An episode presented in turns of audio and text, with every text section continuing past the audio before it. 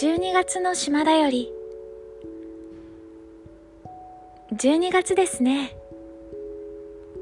もうすっかり冬になったような。しかもまだ秋らしいような。どちらかといえば煮え切らないお天気です。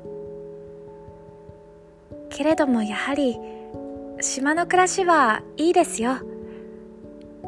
昨日もウグイスの声がピヨロピヨロやりましてね。はにかみ屋で泣き虫の僕にはぴったりふさわしい時期です。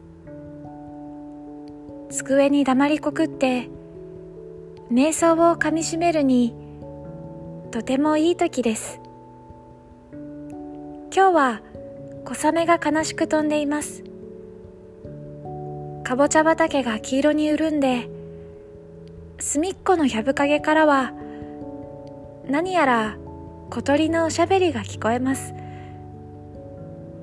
こんな日にはやはりおしゃべりも懐かしいですね。